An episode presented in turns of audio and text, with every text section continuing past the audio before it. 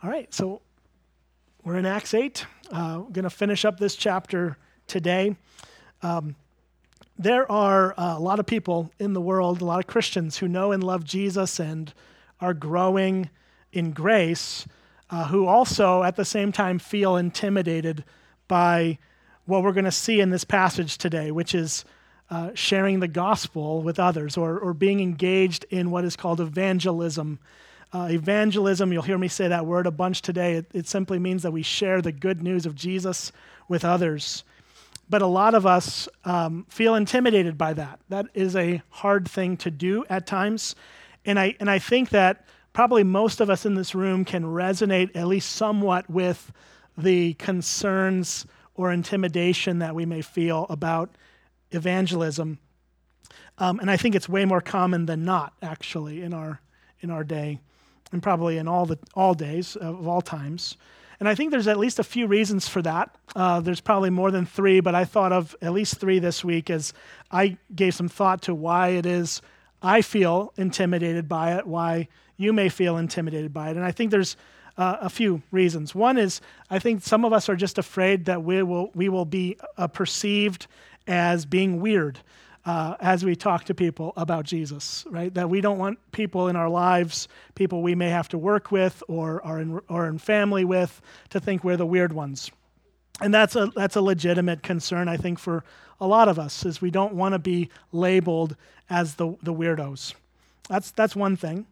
A second reason, maybe a concern that we just don't know enough about the Bible or about Jesus to, to actually be able to engage in evangelism because we're afraid if we get a question we don't know the answer to, we will look uh, like we just don't have it all figured out or we're, or we're foolish or something. And so we may hesitate to speak about Jesus because we just don't feel we know enough. That's a, that's a legitimate concern in, in many people. And the third that I came up with is just that we, we, don't, we may not want to feel the discomfort of getting into something so personal with people. Like, we feel in some ways like this is just some sort of territory that is off limits or it's a personal thing. And so we just don't want to get into the emotional engagement or energy that it would take to help someone meet Jesus. That, that, that energy uh, that we'd have to, to really put out to someone and be in relationship with someone uh, would be too much for us. And so we back away. And those are the three that I came up with. There's probably other reasons as well. But our passage today is actually a really great reminder for us uh, of this that God uses normal people, everyday people like you and like me, to help others meet and love Jesus. That that is the good news that this passage is going to point us to. That God doesn't need uh, absolute rock stars of evangelism to make uh, his gospel move forward. He just simply needs available people. And so uh, we, we are going to see some principles in this text that are going to hopefully give us, as normal people who may feel intimidated by sharing the gospel with others, uh, to give us some tools and some uh, ability to, to understand what we're doing and what we're dealing with. This passage models evangelism for us very well. And I, I really just pointed out, I'm going to point out three principles today to help us along the way. But as I do that, it's important to know that just by saying that there are three principles uh, in this passage doesn't mean that there's three easy steps to becoming a world famous evangelist. Okay, that's not the goal here. I'm not saying even that all of us, by just applying a few of these principles, are going to be at the same level of gifting in evangelism evangelism is a gift of the Holy Spirit that God has given to some uniquely or, or specifically, maybe is a better word, um, that it just seems to flow out of certain people. And it's just like God has gifted certain people for that task. But that doesn't mean that that's an, just because it's a spiritual gift for some, doesn't mean it's something the rest of us get to ignore or neglect.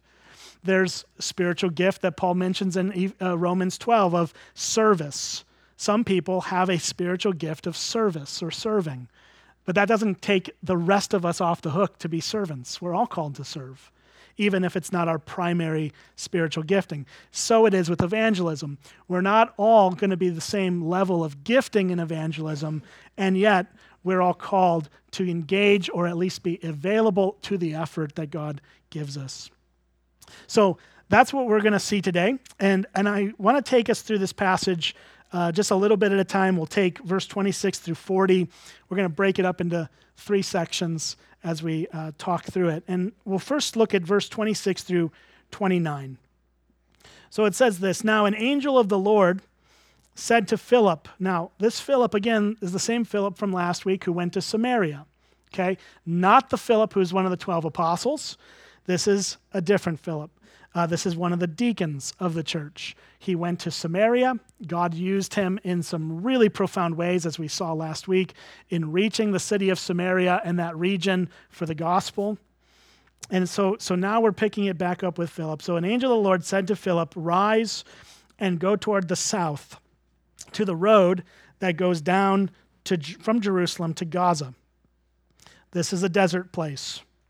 Then he rose and went and there was an Ethiopian, a eunuch, a court official of Candace, queen of the Ethiopians, who was in charge of all her treasure. He had come to Jerusalem to worship and was and he and was returning, seated in his chariot, and he was reading the prophet Isaiah. And the Spirit said to Philip, Go over and join this chariot.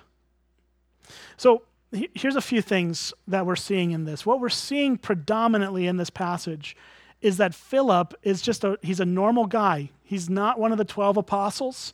They were normal guys too, by the way, but they uh, had a unique calling on their life in a, in that regard. Um, to help be found the founders of uh, the church in Jesus' absence from earth. But Philip is not one of those 12. So, so we, we should see Philip as the typical everyman, just a guy who loves Jesus, who, who wants to serve him, who wants to be used by him, just like any of us can be people that are loved, uh, love Jesus and are u- used by him. And what we're seeing in this passage is a sensitivity in Philip to God's leading. He is, he's told by an angel, which is obviously a unique thing for him. Most of us are not going to be directed by angels in what we do. But here, Philip is told by an angel to go to the south, to go to this area towards Gaza, which is a desert place. And the first thing we're seeing in this is that Philip is totally open to listening to God in this. It, remember the context in which he's in right now. He's in Samaria he is ministering in a vibrant, exciting ministry context where hundreds, if not thousands, of people are responding to the Lord Jesus he, in, in a place that nobody expected the gospel to go in Samaria. And here he's being told to leave that great thing that God has called him, called him to do in that moment and to go somewhere else and to go to, to a place that would be probably the exact opposite of what he's experiencing. He's not in a highly populated, he's not being called to a highly populated area as he was in Samaria. He's called to go to a deserted desert place, not to a massive congregation, but to one man, to one person. And, and here's the principle that we see in this is that God wants all people in all places to hear about Jesus, whether that be from big cities to the countryside. They all are valued by Jesus. There is no place that's better than another in Jesus' eyes. Philip is called from a vibrant, growing, massive thing in Samaria to a desert to one person. And yet he's willing to go. And he's not even begrudging the fact that he has to go. He just willingly travels these, these miles along this desert road to get from Jerusalem to Gaza. And Gaza was kind of the last stop uh, uh, before you would leave Israel and go into the true wilderness where there's nothing uh, for about 60 miles between Gaza and the next stop near Egypt. There was nothing. And so this was the spot where you'd stop, you'd water your horses or your camels, you'd get all your supplies. It's kind of like tra- tra- traveling uh, out west.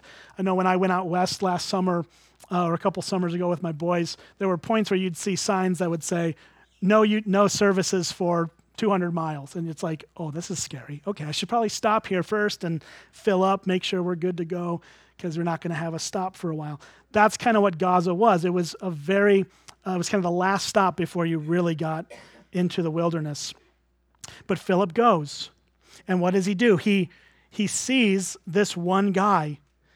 In verse 27 and 28, we see that there's this man who is a Ethiopian, a eunuch, a court official of Candace, who was queen of the Ethiopians, who was in charge of all her treasure, and that he had come to Jerusalem to worship. So this Ethiopian man is in Jerusalem for a feast or festival. He may be uh, a convert to, or a partial convert to Judaism. He may be a dispersed Jew who's living in Ethiopia. It's kind of hard to know exactly who he is, uh, but he's in Jerusalem because he's clearly interested in the things of God. But his position here is unique. So, what this is teaching us is that God wants to save all kinds of people. The descriptions we're given of this guy, even though we're never given his name, we are given some details about him. We're seeing this guy is both an outcast in some regards and a vitally important person in other regards. And this guy is sort of stereotypical of, of how God wants to save people from all backgrounds, from the very important to the people that would be considered outcasts by the world. God wants to draw all people to himself. And so, this man that Philip meets near Gaza fits both of those categories, both of being somewhat of an outcast in some context and an important man in another. One, he's an Ethiopian, or is described as an Ethiopian here, right? So that tells us he's living in Ethiopia, which means he's probably a black man in what is now what we would now call the Sudan. Uh, Ethiopia today is not the Ethiopia of the book of Acts, but it would have been the Sudan today. And so here's this man who does not fit kind of the, the Jewish cultural thing because he's an outsider. He is uh, in, he lives in a Gentile land. He lives far away. He's African. He is, is not of Israel. We also see that he's a eunuch, which is a castrated male, and I'll leave it at that. So parents have fun defining that for your kids at lunch. Um, but this is who he is. He's he's been he's basically by either by the hands of men in his position in the court of Candace or by birth is somehow not a fully intact man. And, and he uh, would have, that would have actually brought him into a position of being an outcast under Israel's laws. The Jews did not allow eunuchs to enter the temple. They were, they were held at arm's length. They were pro- prohibited from joining full membership in the Jewish faith. That, that tells us that this man is not the, the typical person that would be expected to be loved and embraced. And yet he was also an important man. He was both an outcast and important. And he was important in his context as the secretary of the treasury. He was, we're told here that he was in charge of all the treasure of Candace. So we'd call that the, tre- the treasury secretary for Candace, the queen of Ethiopia. Now, Candace, uh, not her first name, Candace was a title for the queen of Ethiopia. And some, some scholars think that this was actually the queen mother. I don't know all that. It doesn't really matter too much to our time. But um, we see that this man is very important in his role as a court official in this kingdom in Ethiopia. And so here he is. He's traveling from Jerusalem, which means he's there because he's he was there to worship, which means he does in some way have sensitivity to the Lord and he wants to understand more about him, but he would have been held at arm's length because of his, his position. So he's traveling back, and we see in verse 29, or the end of verse 28, that he's reading the prophet Isaiah. And in verse 29, it says, The Spirit, the Holy Spirit, said to Philip, Go over and join this chariot. So we can make evangelism way more complicated than it really needs to be. really, uh, being open to being used by God in evangelism is just being available to his leading. Here, God speaks to Philip or prompts him through this Holy, the Holy Spirit. There's no indication that there's this big clouds parting moment. It seems like as the Spirit speaks to Philip, he's just prompting him internally to go to that particular chariot. Go over there. And here he does. He just goes over as the opportunity is presented to him. I think as, as we think about our, our own lives, we're, we're just called to be um, putting ourselves in a place where we're available to the Lord Jesus. And I think you'd be amazed, as I've been amazed in my own life, uh, that at the opportunities that come come to you and come pouring in as you make yourself available to them. And I want to say this on the front end. I'm going to share some stories throughout this about my own experiences in evangelism, but I'm going to just qualify this by saying I'm not a great evangelist. Would never, ever say that that's my primary thing. Uh, I am far more likely to just kind of duck away from hard conversations or getting into situations like that. Um, but I have seen, even as a very poor evangelist, I've seen the Lord use my life in various ways, in simple ways, nothing radical, nothing crazy, but just by being uh, make, just by making myself available and asking the Lord for opportunities, God brings those and has brought those many times to the point that it's, it's like almost ridiculous if I didn't share the gospel because God just drops those opportunities in my lap. And He will do much the same for you, I'm sure, as you open up yourself to those opportunities. So, so we're told here, Philip is told by the Spirit to go to, to this chariot. Let's look at verse 30 through 35. It says, So Philip ran to him and heard him reading Isaiah the prophet and asked, Do you understand what you are reading? And he said, How can I unless someone guides me? And he invited Philip to come up and sit with him. Now, the passage of scripture that he was reading was this like a sheep was, who was, he was led to the slaughter, and like a lamb before its shearer is silent, so he opened not his mouth. In his humiliation, justice was denied him. Who can describe his generation? For his life is taken away from the earth. And the eunuch said to Philip, About whom, I ask you, does this prophet say this? About himself or about someone else? Then Philip opened his mouth, and beginning with the scripture, he told him the good news about Jesus. So, this gets us to principle number two for evangelism. One is be sensitive to the Spirit's leading, to God's leading in your life. The second principle we see in, in Philip's example here is that we need to find the opportunity to take someone to Jesus. So, here's what happens I'm just going to give you some, some basic things we see. In verse 30, we see Philip runs up to the chariot that he's told to go to, and he asks a question. Here's the question Do you understand what you're reading? He's, he's asking the question as he hears what this man is reading. He's reading from Isaiah 53, very famous verse, uh, passage about Jesus' uh, death on the cross that he was led like a sheep to the slaughter for us. Like a lamb, he was silent. He did not open his mouth. That's the passage that this Ethiopian eunuch is reading. Now, he's reading out loud because culturally in that time, that's how they read. They would read out loud. They didn't read inside their heads the way we often do. And so Philip hears the passage that is being read and uses that as an opportunity to ask a question. And he asks this question Do you understand? what you're reading.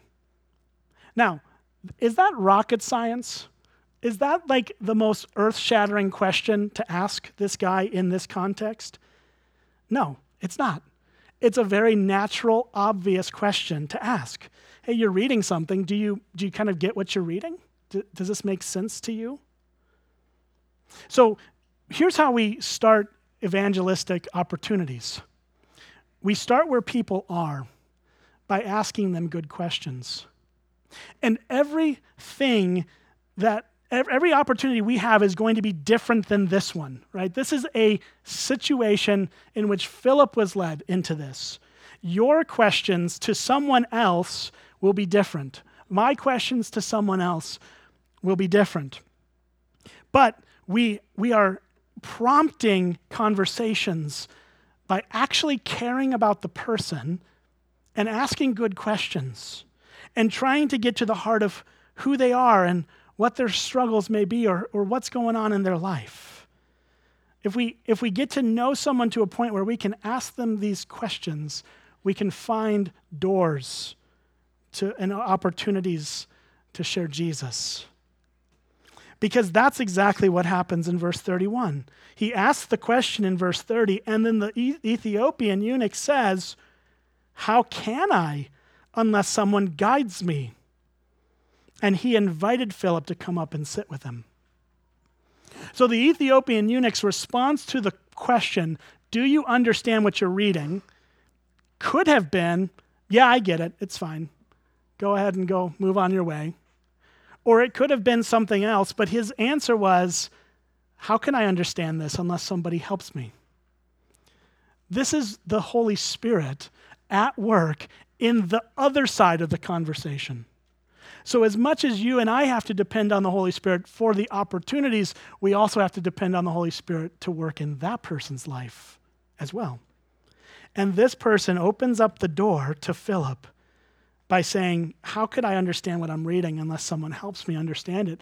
And then says, Why don't you come up and help me understand it? it it's like the, the, uh, you know, I've heard a lot of stories from other, other pastors who have shared where they'll get on an airplane They'll sit next to somebody who's reading a book, just a book, and kind of ask, Oh, what are you reading? And then that just spirals into good conversations. Right? You, you, you crack the door open by showing interest in someone and what they're doing.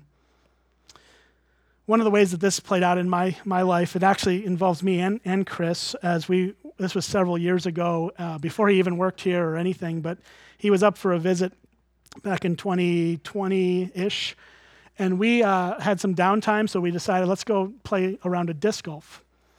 And we just went out there, wanted to spend a nice fall afternoon in the woods, throwing the disc around, whatever. And as just as we're about to start, this guy comes up from behind us and is by himself and asks if he can join our, our game. And we're like, yeah, and I thought to myself, this guy has no idea what he's getting into. like he's he's hanging out with two guys who are in ministry and take this Jesus thing pretty seriously. So we'll see where this goes. A few holes in, uh, we're just having small talk, whatever, getting to know each other. Um, and Chris asks a question, and he just asks a simple question. He asks, "Are you married?" It's a pretty basic question, right? Nothing earth-shattering. Just wants to get to know the guy. But the way that guy opened up, answered that question is was a, a really weird thing. It was just a weird answer. Um, his his answer was no, I'm engaged, but because of COVID, remember this is 2020, because of COVID, none of the pastors want to do weddings. And I was like, well, there it is. So I said, hey, you know, I'm a pastor, and uh, I'd love to talk to you about doing a wedding if you want to do that. And of course, the guy then starts to think, oh no, what swear words did I say? Which, what did I do? Now I'm stuck halfway through this game with these, this guy who's a pastor. And it got real awkward for a few minutes. But that led to uh, about an hour long walk through the woods with this guy where he asked question after question after question and we answered question after question after question about Jesus and the Bible and the church and, and, and all these things. I mean, he just had some seriously deep things that he was contemplating. Through that conversation, just that cracked open door, are you married? And then the goofy way he answered that question, which gave me the, the in to say, hey, let's talk about this. We were able to share the gospel with that, with that man. We, we, just as we played golf, we, we shared Christ with him and, and invited him to meet Jesus and invited him into the church. And listen, nothing earth shattering happened in that moment, but we, we, we were faithful with what God ha- gave us in that moment. And that's, that's not like an amazing, crazy thing. That is just a normal thing that happens as we make ourselves available to it. Like I said, I'm not this incredible evangelist, but I want to be sensitive to opportunities. And, and I think that that's the crucial part is finding a way to get to know a person, even through just asking simple questions, can, can really throw the door wide open to something much, much deeper. So, as we see in this passage, there's good questions being answered, uh, asked and answered, and, and the Ethiopian eunuch is asking questions in response. And here's the question he asks About whom, I ask you, does this prophet say this? About himself or someone else? And so for Philip, that's the question that he gets asked that's like, well, there's the door to the gospel. Verse 35 So Philip opened his mouth, and beginning with this scripture, the scripture they're reading together, he told him the good news about Jesus.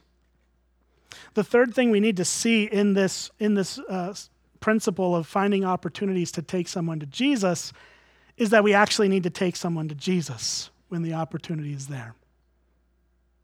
And, and here's this is where things get complicated for many of us, or we feel like it's complicated. It's like, well, I just don't know if I know enough to get someone to Jesus. Well, here's, here's the reality you just need to focus on the simple message of the gospel. You don't need to worry about giving this person that you're talking to everything that they need to know about the Christian life within a span of 10 or 15 minutes. It will take a lifetime for anyone like you and me to learn what we need to learn about Jesus. But here's the thing you start with the simple message of the gospel. Our sin makes us in need of a Savior, and Jesus came into this world to be that Savior who died on a cross and rose again to give us new life. That's where we keep it. That's where we hang out. We hang out with Jesus in these opportunities. We don't need to get ourselves all worked up on all the other things. And the fact is, is that a lot of times, the conversation is going to move towards the weird or wild or kind of controversial stuff. And it's easy for us to get lost in the weeds with that. But often that's just a diversion tactic to get, to get away from the real point. Because the real point is what are we going to do about Jesus? I remember uh, after we moved up here, we were in North Carolina for a few years doing youth ministry. And uh, we moved here, and I was still in touch with a number of the students from North Carolina. And one of the gals who was in our youth group down there, one of, the, one of our core students, um, she she uh, went off to college a year or two after we left and got really convinced in college that that Christianity was all a bunch of nonsense.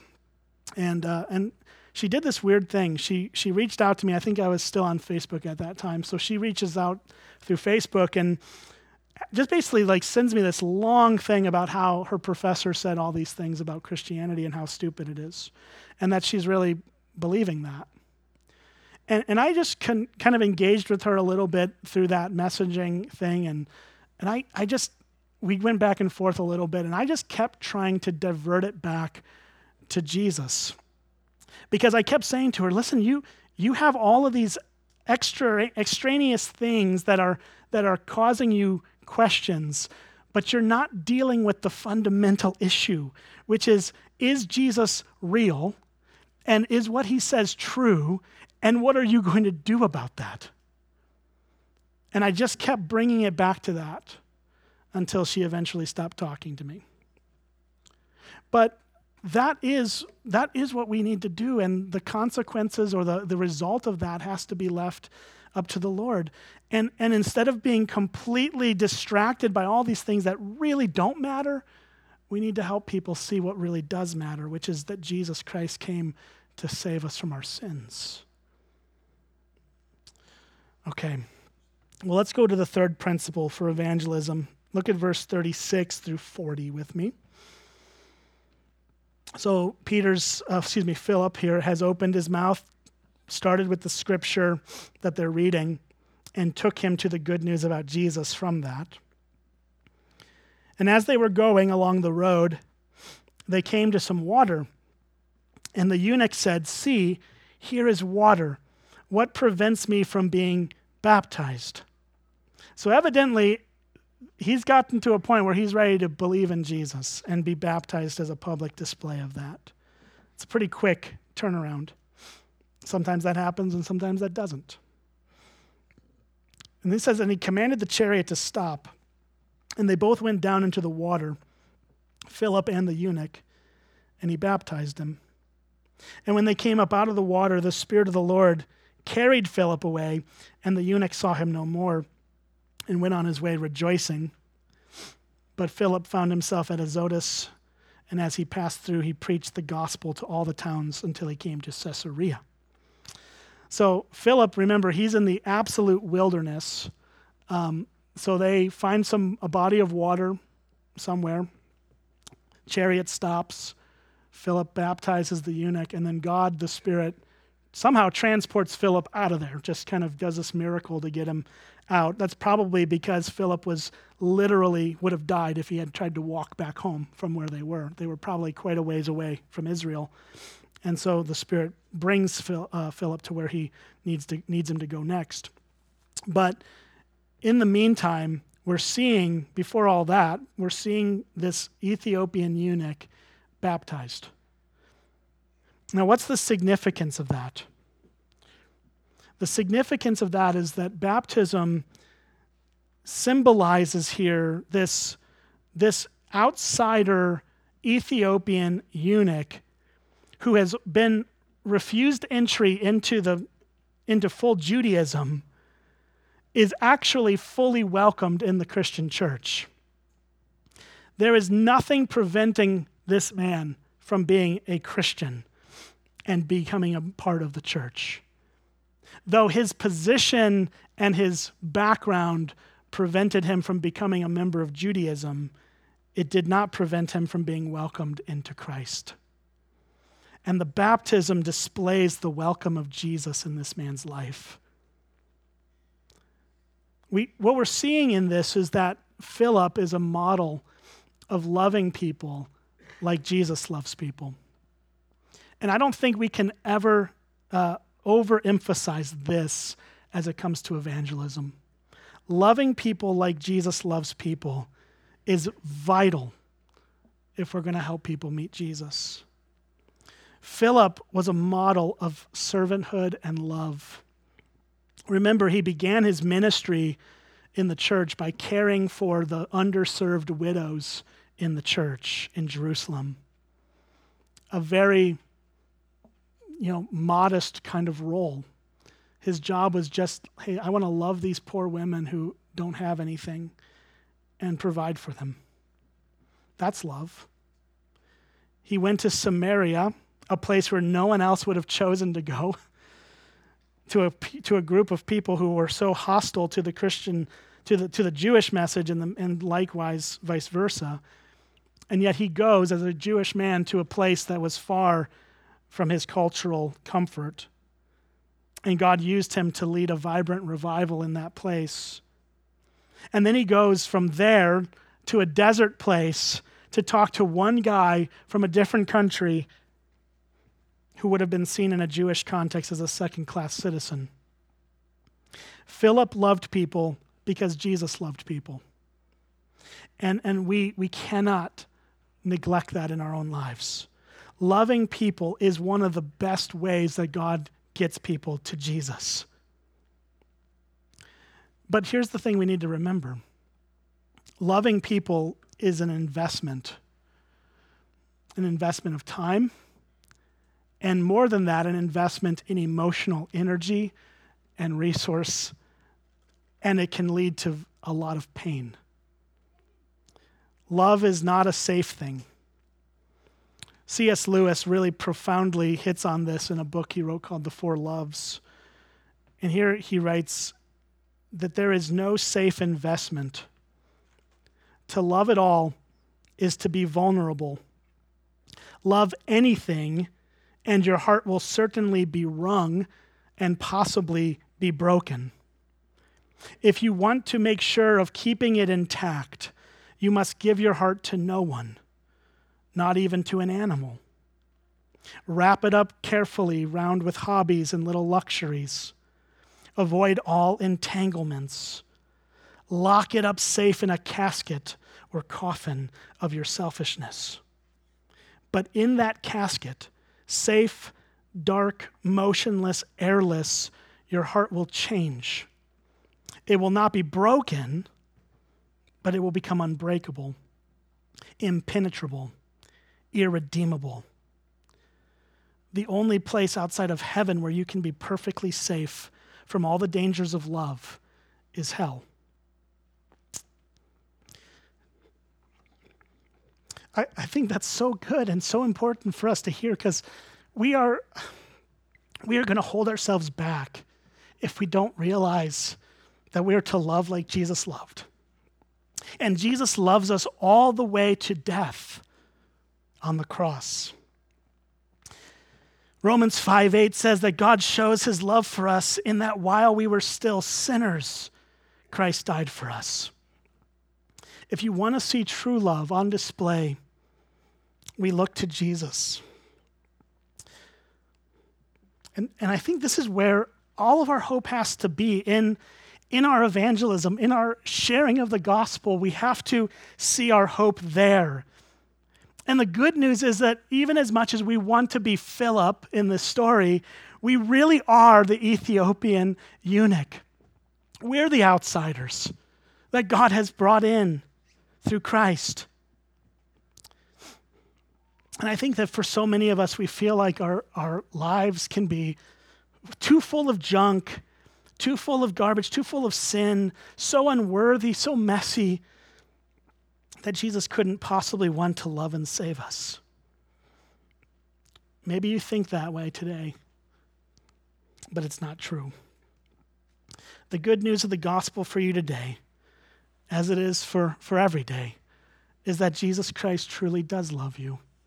He loved you all the way to the cross. He died so that your sins would be forgiven. He brought you back to God.